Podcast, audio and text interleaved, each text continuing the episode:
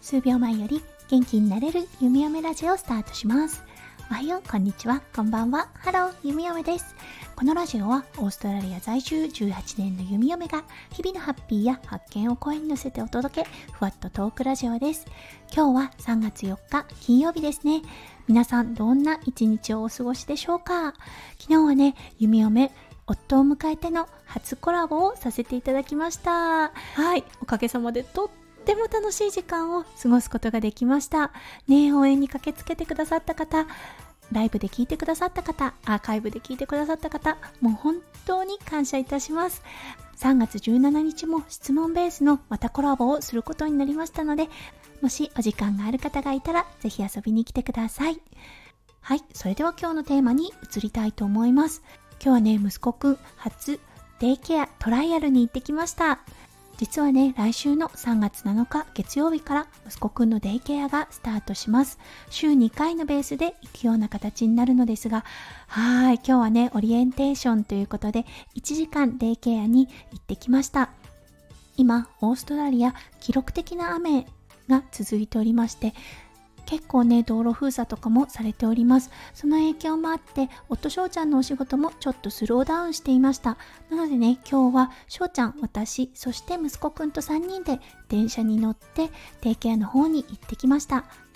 そうやっぱり規則があってお部屋には1人ずつというようなルールがあったのでそう2人一緒に中に入るっていうことはできなかったんですがそう最初はね夫翔ちゃんに行ってもらってそこからちょっと20分ぐらい両親がいない状態で先生にお任せしてそれから私が入っていくっていう感じにしました。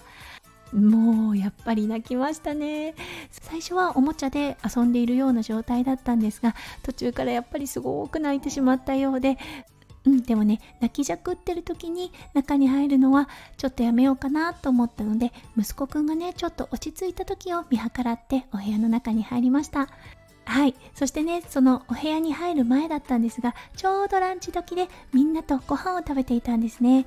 息子くん食べることが大好きなのでねやっぱりランチってなると少しねテンションが上がったみたいで泣くのを一旦やめてはいあの黙々とご飯を食べていました。弓嫁影からその姿を見ていたのですが他の周りのね子たちがそのままご飯を食べているところに対して息子くんちゃんと手を合わせて一人いただきますをしていました。弓嫁それを見た瞬間込み上げてくるものがあってなんか一人で感動して涙が出てきてしまいました。そう弓嫁廊下にいたので翔ちゃんをちょっと呼んでね廊下から2人で息子くんの様子を見ていました。やっぱり翔ちゃんも込み上げてくるものがあったのか2人でちょっとうるうるしながらね、うん、一体どっちのオリエンテーションなのかっていうような感じとなってしまいました。うん、やっぱりね感慨深いものってありますよね。どんどん親から離れていってしまうんだなっていう気持ちもあったしああすごいなちゃんと日常生活家でやってることがそう外に行っても習慣化されていてそれをするんだなってうんちょっとねジーンと来てしまいました。そうそして大好きなランチ。プレートのものを食べきってしまった後また大泣きをして先生におかわりをもらってまた機嫌が治ってっていうようなことを繰り返していました。そうそしてやっぱりご飯が終わったらちょっと崩り始めそうだったのでタイミングを見計らって弓嫁お部屋の中に入って先生とちょっとお話をしてから家に帰ってきました。そうだけどね帰り際に先生にバイバイって言おうねって言ったらバイバイをしてたし楽しかったかなって聞いたらうんって言っていて何したのって言ったらご飯食べたみたいなジェスチャーをしてそうだからね初めてにしてはあのすごい嫌だった場所っていうことはなかったと思います。おそらくねちょっと不安はあったけどなんだか知らないけどご飯が食べれたしそしてお友達もいっぱいいるしなんだかよくわからなかった状態だったっていうような顔をしていました。今日はやっぱり疲れていたみたいで帰ってきたらもう普段はねしないお昼寝をしています。そうだから今この時間を利用して弓嫁はスタイフを収録いたしております。はいということで今日は息子くんのオリエンテーション。うんやっぱり感慨深いものがありました。息子くんにとってもとっても多い刺激があった日だったと思います。うん、でもね徐々に徐々にデイケアっていう環境に慣れていってそれが当たり前になってお友達を作ってっていう感じになっていくのかなって思います。ということでまず第一の段階はクリアしたのかな？うん、そして月曜日は弓嫁はお仕事なんですが夫翔ちゃんが11時に息子くんをデイケアに連れて行ってそうそして夫翔ちゃんはそれからねその町で数時間